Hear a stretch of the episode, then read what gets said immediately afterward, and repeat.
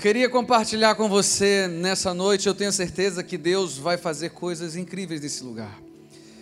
E eu quero que você abra sua Bíblia, por favor, em Josué capítulo 6. E eu tenho certeza que Deus vai falar muito ao seu coração. Josué capítulo 6.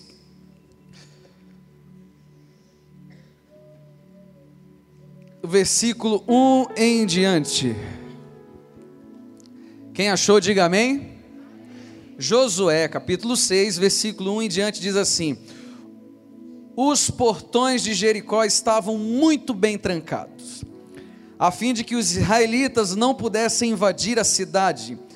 Ninguém podia entrar nem sair da fortaleza. Então Iavé falou a Josué: Vê, entrego nas tuas mãos Jericó seu rei e seus homens de guerra. Vós, todos os combatentes, dai uma volta ao redor da cidade, cercando-a uma vez, e assim o fareis durante mais seis dias. Sete sacerdotes levarão cada um o seu chofar, sua trombeta feita de chifre de carneiro, à frente da arca. No sétimo dia marcharão todos sete vezes ao redor da cidade. E os sacerdotes tocarão as trombetas. Então, quando as trombetas soarem um longo toque, todo o povo bradará um forte grito de guerra, e as muralhas da cidade cairão, e o povo atacará, cada um do lugar onde estiver posicionado. Amém? Queridos, eu quero refletir com você nessa noite sobre o seguinte tema derrubando as, as muralhas de Jericó. E eu quero declarar que as muralhas vão cair nessa noite em nome de Jesus. Você crê? Você crê mesmo nisso? Ou você está falando por emoção porque eu estou dizendo? Você crê que as muralhas vão cair no nome de Jesus? Dá um grito aí de vitória.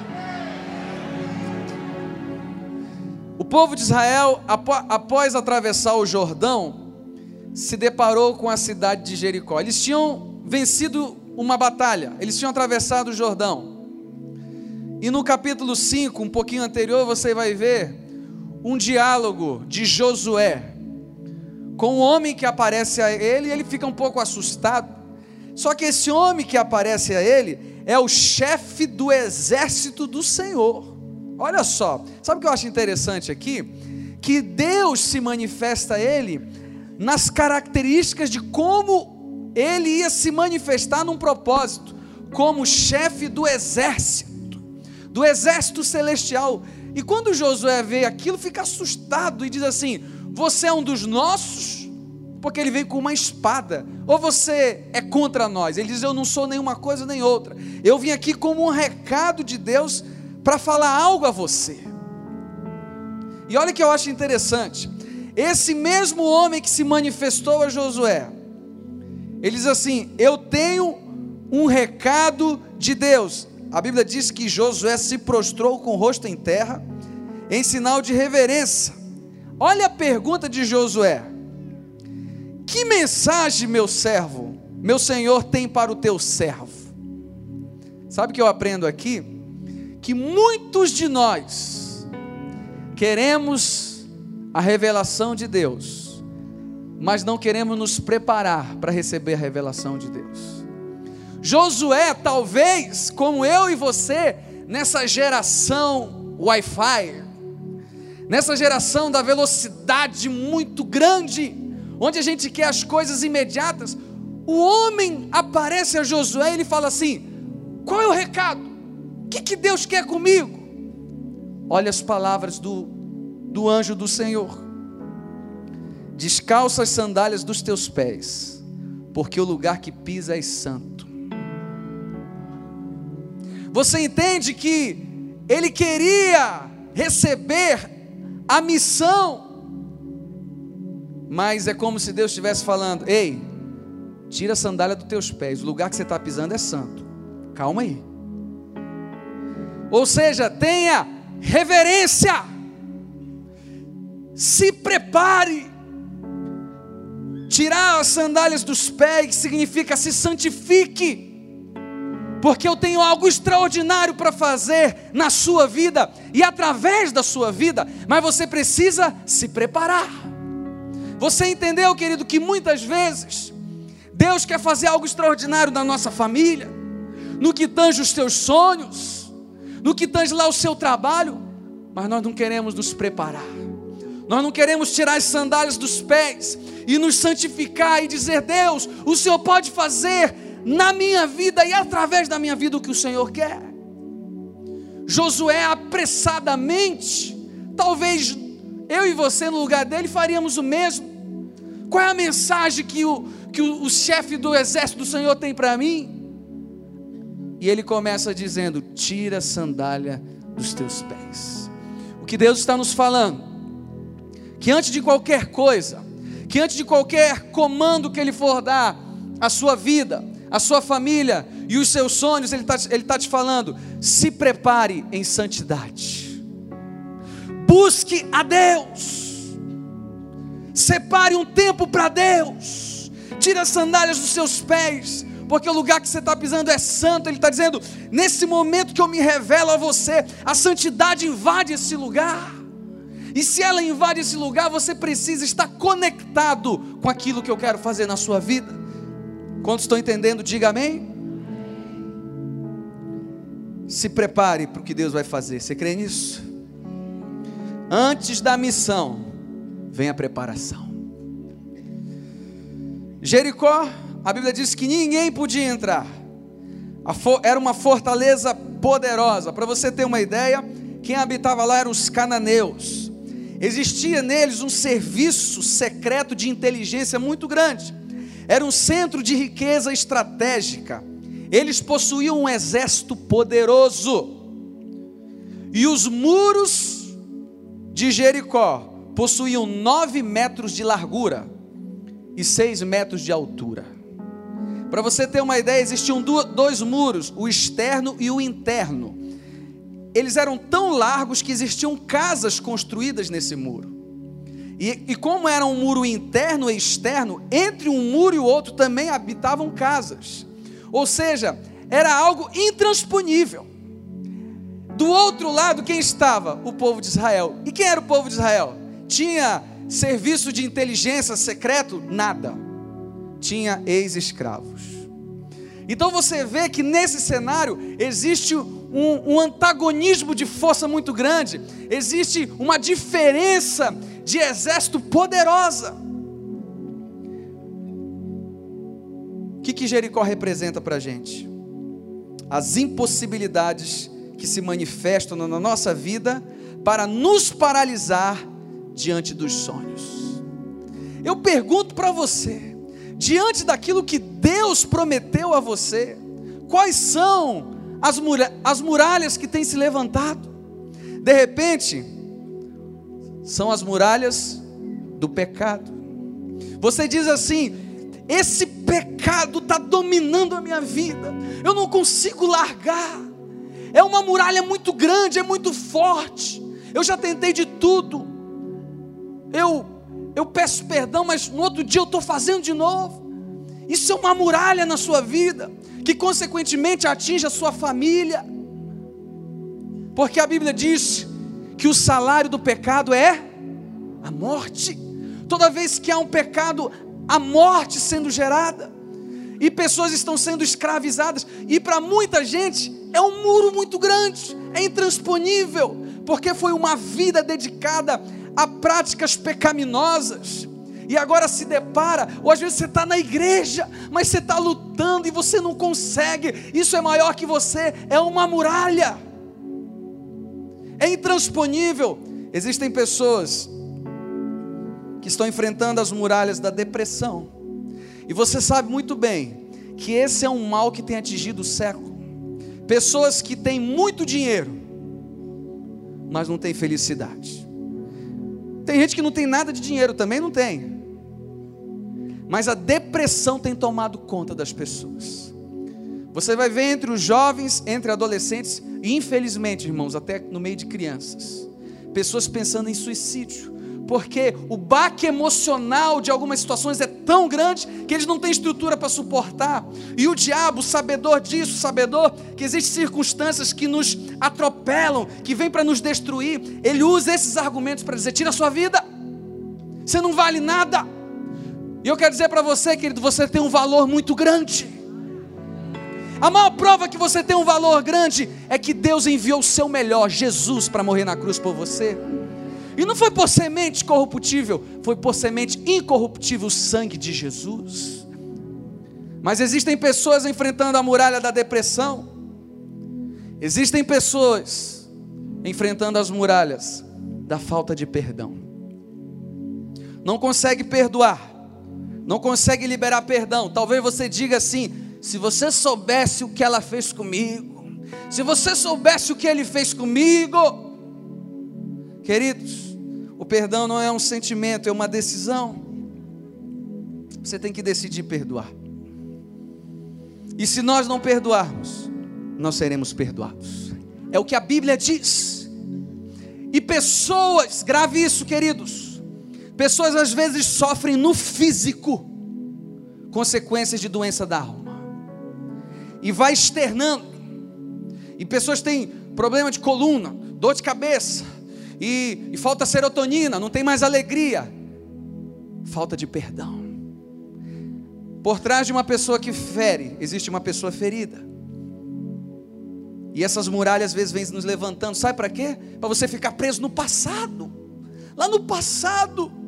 Aí o diabo fala: Você vai perdoar? Você lembra o que ele fez com você? Perdoa não. E a pessoa fica presa lá no passado. Deus está falando para você: eu tenho um bom futuro para você, lindo e maravilhoso. Se desprenda desse passado, o apóstolo Paulo vai dizer: não que eu tenha alcançado, mas uma coisa eu faço, esquecendo-me das coisas que ficaram para trás, prossigo para o alvo. Deus está te falando hoje, meu filho, minha filha, libera o perdão, rompa essa muralha, que eu tenho um futuro lindo para a sua vida. Aplauda Jesus, Ele é digno de todo louvor. Muitas pessoas enfrentando as muralhas na vida financeira, estão endividadas, se descontrolaram por um determinado tempo e hoje estão colhendo algo que plantaram. Muitas pessoas sendo enganadas. Ah, queridos, se existe uma coisa que o diabo gosta de fazer é enganar. Ele quer mostrar para você que algo é muito bom que na verdade vai te levar à destruição. E o diabo usa muito sofisma. Tem gente que diz que ah, sofisma, que coisa legal, vou botar o nome da minha filha. Tem nada a ver, irmão. Sofisma é uma meia verdade que tem um fim de morte. Você quer ver um exemplo? Lá no deserto, quando Satanás diz para ele assim: se tu és o filho de Deus, transforma essas pedras em pães. Por quê? Por que você tem que transformar essas pedras em pães? Aí ele diz assim: Nem só de pão vive o homem, mas de toda a palavra que procede da boca de Deus. Quando ele falou isso para Jesus, sabe que Jesus estava 40 dias sem comer. Foi muito propício, ele usa aquela meia verdade. Se tu és o filho de Deus, transforma essas pedras em pães. Era para ele mostrar o poder dele e para ele comer. Aí matava logo, né? Resolvia duas coisas no mesmo tempo. Ele usa o engano. Ele falou para Eva: Você vai provar, provar do fruto do conhecimento do bem e do mal? É certo que você não vai morrer. Olha a meia verdade. Olha o sofisma. Ele sabe que no dia que você provar, você será conhecedora do bem e do mal. Ela falou uma verdade, mas era uma meia verdade. Ela ia conhecer o bem e o mal pelo lado ruim pelo lado da separação entre Deus e o homem. Muitas pessoas sofrendo as muralhas do engano. Mas eu vim aqui para te dar boas notícias. Eu quero declarar que essas muralhas todas vão cair hoje, em nome de Jesus. Você crê nisso, irmão? Que esse ambiente é um ambiente profético que nós não estamos falando aqui nada para emocionar ninguém, que existe poder de Deus sendo liberado nesse lugar. Eu vou repetir, eu não sei se você vai glorificar, se você vai dizer eu recebo, mas eu vou falar mais uma vez. As muralhas vão cair nessa noite em nome de Jesus. Eu acredito nisso. Para que as muralhas caem em sua vida, três pontos muito rápido. Primeiro, pelos olhos da fé, veja o futuro e creia que Deus já fez o que ele prometeu. Eu vou repetir, para que as muralhas venham cair em sua vida, pelos olhos da fé, veja o futuro e creia que Deus já fez o que ele prometeu. Olha o que ele diz no versículo no versículo 2 do capítulo 6 de Josué, ele vai dizer: a primeira coisa que ele fala para Josué, vê, veja. Sabe o que ele está dizendo aqui? Se você não visualizar, se você não acreditar naquilo que eu estou dizendo, que você é, que você pode, que eu quero fazer na sua vida, eu não vou poder fazer. Isso é muito sério, irmãos. A primeira coisa que nós temos que entender é que nós precisamos exercitar a nossa fé. Deus está falando para você hoje: veja o seu filho aqui na igreja, veja o seu casamento restaurado, veja as suas finanças sendo restauradas e renovadas pelo Senhor. Você precisa ver. Isso aqui não é pensamento positivo, não é repetição para você crer, não é autoajuda. O nome disso é fé no Senhor Jesus. Ele é muito claro quando ele diz assim: Veja, eu entrego nas tuas mãos Jericó, seu rei e seus homens de guerra. Foi a primeira coisa, ele não deu estratégia. O primeiro passo foi assim: Josué, veja. Em Provérbios capítulo 23, versículo 7, vai dizer: Porque como imagina em sua alma, assim ele é. Como é a tua família? Ah, eu sou, eu sou um Zé Ruela lá em casa. Vai ser então. Você é homem de Deus, vai ser. Homem casado, Deus colocou você para ser um sacerdote no lar. Você é um homem de oração. Os seus filhos vão olhar para você e vão dizer: Eu quero ser como meu pai. Se veja assim. E a gente vezes brinca usando um pouco do exemplo esportivo, a gente estava conversando ali, né, sobre esporte, e eu lembro de um jogador que você conhece muito bem, que ele dizia assim: Eu não preciso treinar, não. Eu chego lá e arrebento. E uma vez perguntaram para ele: O que, que você acha do Ronaldo Fenômeno? Ele falou: ah, Depois de mim foi o melhor que eu já vi. Algo interessante nesse camarada. Ele se via como o melhor jogador do mundo. E eu vou te falar, ele foi mesmo. Romário era bom, hein? na área não tinha para ninguém, na pequena área, porque ele se via desse jeito. Estou dando um exemplo esportivo, mas você entender que o que Deus quer fazer na sua vida, você precisa primeiro acreditar. E talvez, querido, essa seja a maior barreira para Deus fazer alguma coisa na nossa vida, porque a gente não acredita. Lembra de Miles Burrow? Um dos maiores escritores sobre o reino de Deus, que já Deus já levou ele, ele disse que os maiores, as maior, melhores composições, os melhores sermões, os, as melhores peças de teatro, as, os melhores poemas estão lá no cemitério, onde as pessoas não tiveram coragem de fazer. Sabe por quê? Não conseguiram enxergar. Eu vi o futuro, eu gostei do que vi, eu estou correndo para lá. Vamos fazer um exercício de fé? Vamos fazer? Fecha os teus olhos aí. Começa a ver aquilo que Deus já prometeu na sua vida. Começa a ver. Já veja, irmão. E aí, o que, que você está achando? Tem pessoas que não estão conseguindo ver, mas eu entendo. É a incredulidade. Essa muralha vai cair também. Você consegue ver? É isso que Deus vai fazer na sua vida. Já veja, olhe para mim. Olhe para mim agora. Nós precisamos exercitar a nossa fé, porque muitas pessoas não acreditam, elas entram num complexo de inferioridade muito grande. Já viram pessoas que dizem assim: Eu não consigo nada, só é bom para os outros, não é bom para mim. Essa pessoa está sendo vítima de, de um complexo de inferioridade muito grande. Eu já vi pessoas em depressão por um complexo de inferioridade, porque elas sempre acham que o que ela faz é o pior de todos. Eu canto pior, eu prego pior, eu eu varro pior, eu sou o pior administrador. A pessoa se ela não consegue se ver. E quando Deus falou para Josué, ele diz: "Josué, vê! Eu entreguei Jericó ao seu rei e todo o seu exército nas suas mãos. Você precisa ver isso, Josué." Hebreus capítulo 11, versículo 1 vai dizer: A fé é a certeza das coisas que se esperam, e a convicção de fatos que não se vê. O centurião, quando viu Jesus, e o servo dele estava doente, olha o que as pessoas disseram: Jesus, esse camarada é muito gente boa, vai lá na casa dele e cura o servo dele. A palavra de quem tem senso crítico, de quem tem semancol espiritual. Jesus, eles estão dizendo que eu sou bom? Eu não sou digno que você vá na minha casa, não. Mas olha só, eu reconheço a tua superioridade, eu reconheço a tua autoridade. Você nem precisa ir lá, basta uma palavra tua lá que eu sei que ele vai ser curado. Ele já tinha visto a cura. Deus te trouxe aqui para te dizer: veja a tua família rendida aos pés de Jesus.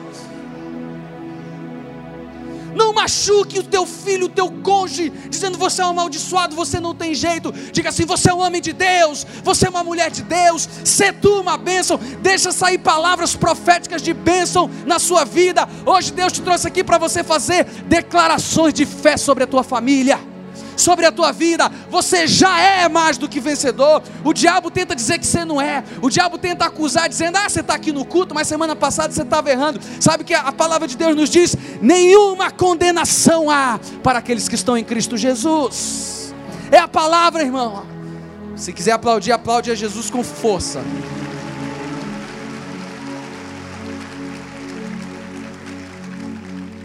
Segundo, para que as muralhas caiam em sua vida. Dois, Deus lhe dará uma estratégia, a fim de que se cumpra a promessa. Seja obediente. Eu vou repetir: Deus vai te dar uma estratégia, a fim de que se cumpra o que Ele prometeu. Só que Ele está falando: seja obediente. É igual quando a gente vai no médico e o médico fala: tira isso, tira aquilo, corre tantos quilômetros, faz isso, tira gordura, triglicerídeo, não sei o que, essas coisas que você sabe já. Você não faz nada do que ele falou. Aí você fala, doutor, piorou. Claro. Você não obedeceu. No versículo 3 do capítulo 6 de Josué, ele vai dizer: Vós todos os combatentes, dai uma volta ao redor da cidade cercando uma vez, e assim fareis durante seis dias. Era a estratégia. Deus diz o que vai fazer, agora Ele vai dizer como você vai fazer. E Deus está te revelando hoje, e vai revelar como vai ser a tua vitória. Ele já disse o que vai fazer, você já enxergou, você já tomou posse. Agora Ele vai dizer como. Seis vezes, e no sétimo dia, vocês vão dar sete voltas. Era a estratégia. Era a estratégia de Deus. E sabe o que eu aprendo aqui, querido? Que a estratégia, ela requer obediência, mesmo que não tenha lógica nenhuma. Você imagina, vamos, vamos voltar no tempo e vamos ver que estratégia de guerra é essa. O povo ia pegar os sacerdotes com trombetas, e não essas trombetas douradas, era feita de chofar, chifre de carneiro e eles iam carregando a arca da aliança, como diz a palavra, sobre os ombros, e eles iam rodear a cidade uma vez por dia durante seis dias. Que estratégia maluca é essa? Imagina o povo de Jericó olhando esse, o povo falando assim: o que esse pessoal maluco está fazendo? É o que muitas vezes o mundo fala quando você diz que vem para a igreja. Essa doideira, rapaz. O cara começou a cantar música evangélica Fala agora o negócio de sangue de Jesus. E fala essas coisas. Não entendem. A estratégia requer obediência, mesmo que não tenha lógica. Eu vou dizer uma coisa para você: muitas coisas que Deus fala para a gente fazer não tem lógica, não. Lembra do Namã? Ele foi lá com o profeta e falou assim: mergulha no Rio Jordão. Não tinha outro rio melhor? Pois é, mas eu quero nesse rio para quebrar o teu orgulho. É assim que Deus faz. A estratégia requer obediência. A estratégia que Deus vai te dar para você alcançar a vitória na tua família, nos teus sonhos, na sua vida, requer sacrifício. Ah, eu quero só a vitória. Vem vitória. Oh, glória, vitória. O cara não quer fazer nada. Sacrifício. Eles estavam em Gilgal. De Gilgal para Jericó, dois a três quilômetros andando. A cidade, qual a direção da volta? 12 a 13 quilômetros, todo dia. Chofá, sacerdote, arca da aliança e o povo marchando. E a ordem era em silêncio. Que estratégia maluca! Mas eles tinham que ter sacrifício. E muitas vezes nós não queremos sacrificar nada. Ah, qual sacrifício? Ler um versículo da Bíblia. Ai, que sacrifício.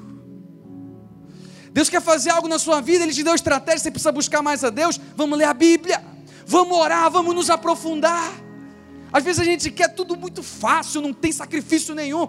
Pastor Max falou: eu não vou dar o meu resto, eu não vou dar nada que não me custe, tem que ter sacrifício. A mulher que quebrou o vaso de alabastro, você conhece muito bem essa história. Quando ela viu Jesus, ela derramou aquele unguento, o puro nardo. E eu vou falar, aquela aquela essência não era vendida em qualquer esquina de Jerusalém. Ela vinha do Himalaia, dos arbustos secos. E a mulher guardava aquela especiaria para o dia mais importante da sua vida. Qual o dia mais importante para a mulher? Casamento. Ela guardava, mas quando ela viu Jesus, ela quebrou o vaso. Eu encontrei algo melhor ela sacrificou. A estratégia requer sacrifício. E se tivesse alguém lá que dizia: Ah, não tem um, um táxi aí para dar uma volta nesse negócio aí? Tem um Uber aí para a gente. Marchando, irmão. Todo dia.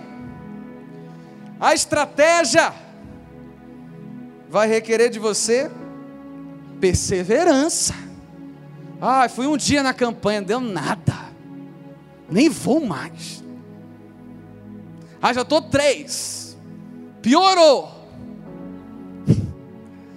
Ele está com bafo agora, pastor. Ele está torcendo para o Botafogo. Piorou mais ainda. Está piorando. Não tem perseverança. E Deus está nos ensinando. A estratégia era para gerar perseverança. Você imagina o povo Segundo dia, volta para o acampamento. Depois sai de Gilgal, vai para Jericó, 12, 13 quilômetros. Marchão, marchão, vamos lá. É estratégia. Ai, será que isso vai dar certo? Eles eram tentados a pensar assim, como muitas vezes na nossa vida também é assim. Deus te deu, meu filho, você vai fazer assim.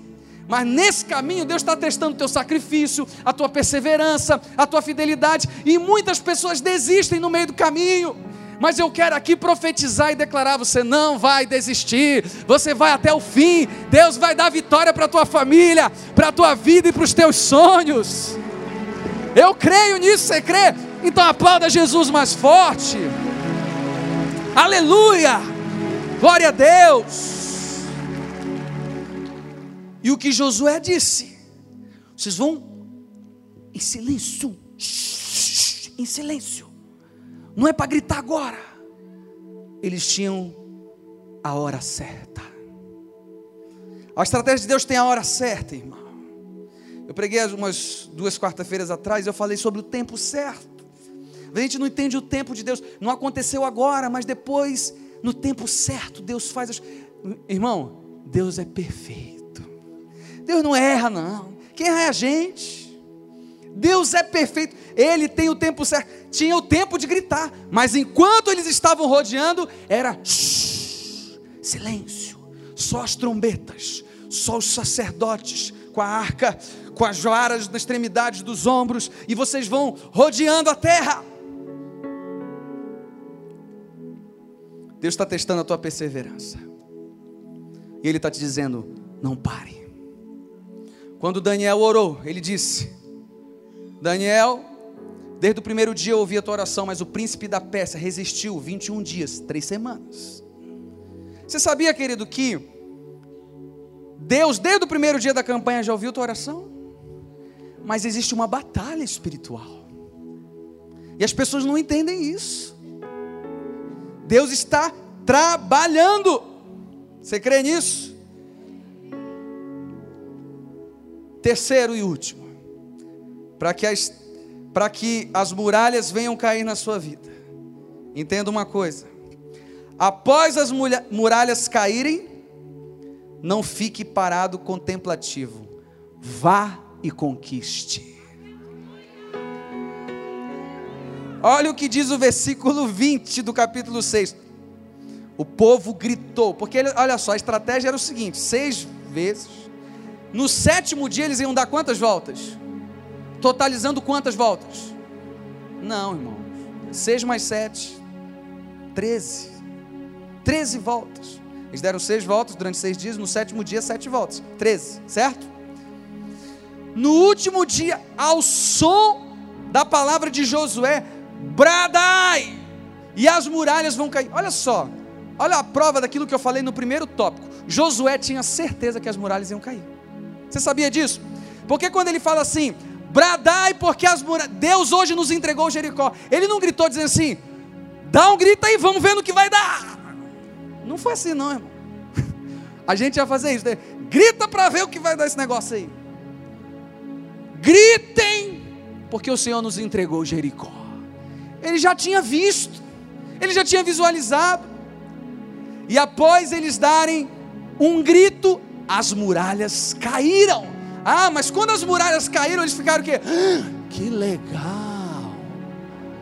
Olha, nunca vi isso na minha vida. Não! Ficaram contemplativos, a Bíblia diz que imediatamente eles avançaram e conquistaram. O que Deus vai fazer hoje aqui, as muralhas vão cair após elas caírem, vai entrar você para conquistar a tua promessa. Deixa eu te falar. Quem era o povo que estava lá? Cananeus. Aí você diz assim: ah, mas Deus matou pessoas. Pois é. Na verdade, não era um genocídio comum.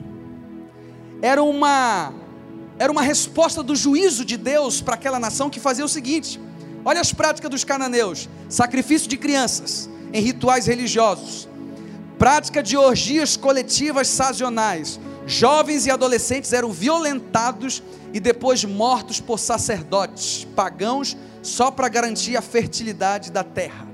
Era a prática dos cananeus, do povo que vivia naquela cidade. Então, talvez você veja esse texto e diga assim: ah, mas Deus mandou matar um povo. Na verdade, era um juízo de Deus porque era uma retomada de posse do povo de Israel sobre aquela terra. Quando muita, talvez a gente não entenda, mas se a gente for ver o islamismo xiita, e a gente vê aquilo que a gente às vezes passa na internet, na televisão, pessoas cortando o pescoço da outra, aquele negócio terrível. Eu vou dizer uma coisa para você, é muito pior. Só que a gente não tem acesso, porque é algo muito dolorido. Como você acha que as pessoas reagiriam de como deveria atacar esse povo. Eu vou dizer para você: os cananeus eram piores, crianças eram mortas, orgias entre jovens e adolescentes, elas eram violentadas e depois eram mortas, oferecidas aos sacerdotes pagãos para garantir a fertilidade, era o que eles acreditavam. Então Deus emitiu um juízo para Jericó, e após as muralhas caírem, a Bíblia diz que o povo entrou, queimou a cidade, mas ele deu uma ordem: não se contaminem com os despojos dessa cidade. Olha o que Deus está te dizendo nessa noite. Após a tua conquista, consagre a tua conquista ao Senhor. Olha o que Deus está te dizendo. Após Deus te dar a tua vitória, não se contamine após a vitória. Porque as muralhas vão cair, mas elas não vão cair para você se perder. Ah, mas pode acontecer isso, pastor? Pode eles poderiam olhar para os tesouros. Os tesouros era a riqueza de Deus. Eles poderiam olhar para tudo que tinha ali, isso é nosso. Deus falou: não, vocês não tocam nisso. Vocês não tocam nisso, não se contaminem. Deus pode nos dar vitórias. E depois que a gente alcança algumas vitórias, a gente deixa de servir a Deus. Deus está falando: eu vou abençoar a tua família, eu vou abençoar a tua vida, eu vou te encher de dinheiro, mas é para você abençoar o reino de Deus. Ah, mas Deus me deu uma vitória tão grande que eu não tenho mais tempo de ir para o culto, aleluia. Se contaminou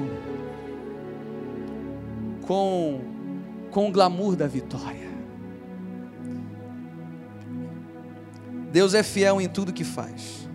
Não importa o tamanho da dificuldade das muralhas, Deus pode fazer todas caírem. O que nós precisamos é confiar que Ele pode fazer. Obedeça a Sua voz, e Ele fará grandes coisas na sua vida. O que eu acho interessante é quando Josué fala, atacai a terra, ele fala assim: não toque em Raabe. O que, que tem Raabe com essa história toda? Se você ler, você vai entender. Sabe quem era Raabe? Uma prostituta que abrigou os espias do Senhor. Ah, mas ela mentiu, Deus não mandou ela mentir.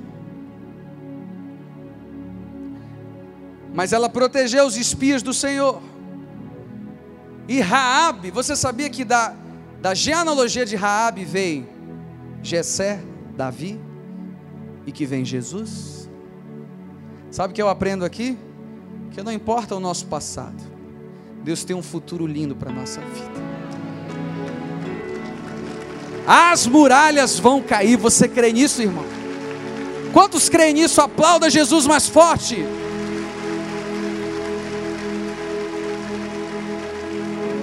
Deus te trouxe aqui nessa noite para dizer: Eu quero fazer algo lindo na sua vida. Você está preparado?